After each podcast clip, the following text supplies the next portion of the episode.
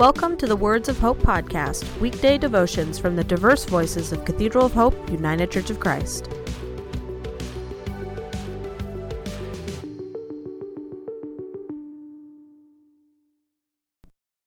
The devotion for today, Thursday, August sixth, was written by Doctor Pat Saxon and is narrated by Lisa Newman.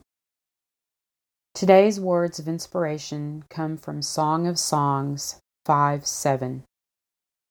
They beat me and wounded me and stripped my mantle from me. Hear today's words of hope. Sometimes a seemingly random confluence of references, readings, or encounters signals an important spiritual inquiry. It's like the holy ringing a bell to get our attention.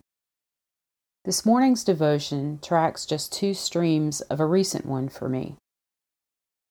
One, the week of July twentieth, the Center for Action and Contemplation ran a series of devotions on Mary Magdalene, using the stunning image of Mary Magdalene with Jesus Christ by Janet McKenzie as the artwork. w w w dot janet mckenzie dot com. In one piece, Cynthia Bourgeault, core faculty member of the center, asserts that all four Gospels acknowledge that Mary Magdalene is the premier witness to the resurrection, a unanimity which is astounding. Moreover, all four Gospels insist that when all the other disciples are fleeing, Mary Magdalene stands firm. She does not run. She does not betray or lie about her commitment. She witnesses. She demonstrates either the deepest human love or the highest spiritual understanding of what Jesus was teaching, perhaps both.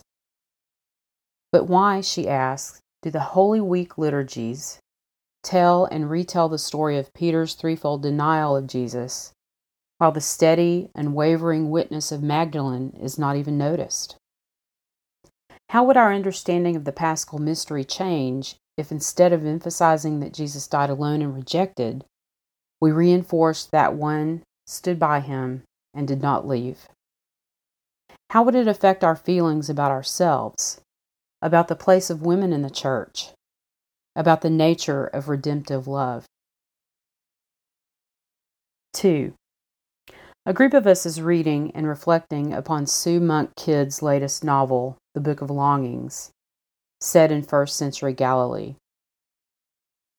Though some early hype played up the author's imagining that Jesus was married, the center of the novel is Anna, daughter of the chief scribe to Herod Antipas, and a woman of intelligence, powerful gifts, and yearnings.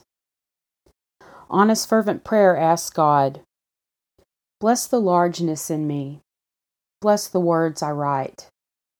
May they be beautiful in your sight. May they be visible to eyes not yet born. When I am dust, sing these words over my bones." She was a voice.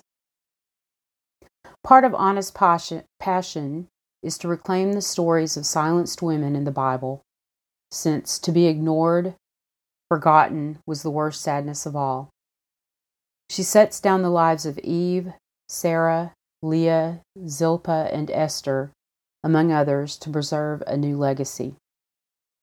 In an act of justice, she also records her friend Tabitha's rape by a Roman soldier after her father mutes her voice by cutting her tongue out.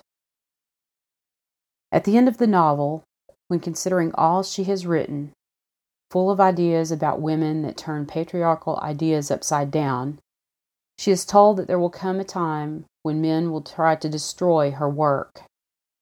And so it was, and is still today, with so many women's stories. How might the history of Christianity been different if Jesus had had a wife?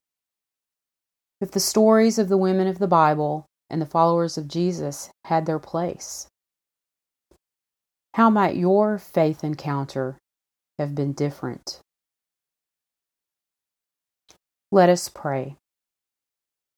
Holy wisdom, love most bright, help us engage thorny questions about our faith, for our society, ourselves, and our daughters and sons. Amen.